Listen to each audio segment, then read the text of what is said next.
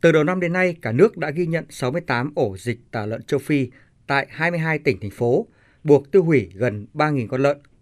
Theo Nguyễn Văn Long, Cục trưởng Cục Thú y, nguyên nhân do đặc điểm của virus dịch tả lợn châu Phi rất nguy hiểm đối với lợn, có khả năng tồn tại lâu ngoài môi trường, đường lây truyền phức tạp.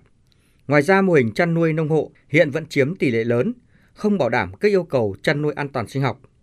Thêm vào đó, thời tiết đang trong giai đoạn giao mùa, diễn biến phức tạp, gây bất lợi cho sức khỏe đàn vật nuôi và tạo điều kiện thuận lợi cho các loại mầm bệnh phát triển truyền thông bằng nhiều hình thức, nhiều phương pháp khác nhau để người dân nhận thức mức độ nguy hiểm của các loại dịch bệnh. Các cái loại mầm bệnh còn lưu hành tương đối nhiều. Lấy ví dụ như cúm gia cầm, chúng tôi đã giám sát thì cho thấy cái mức độ lưu hành cúm H5 khoảng 4%.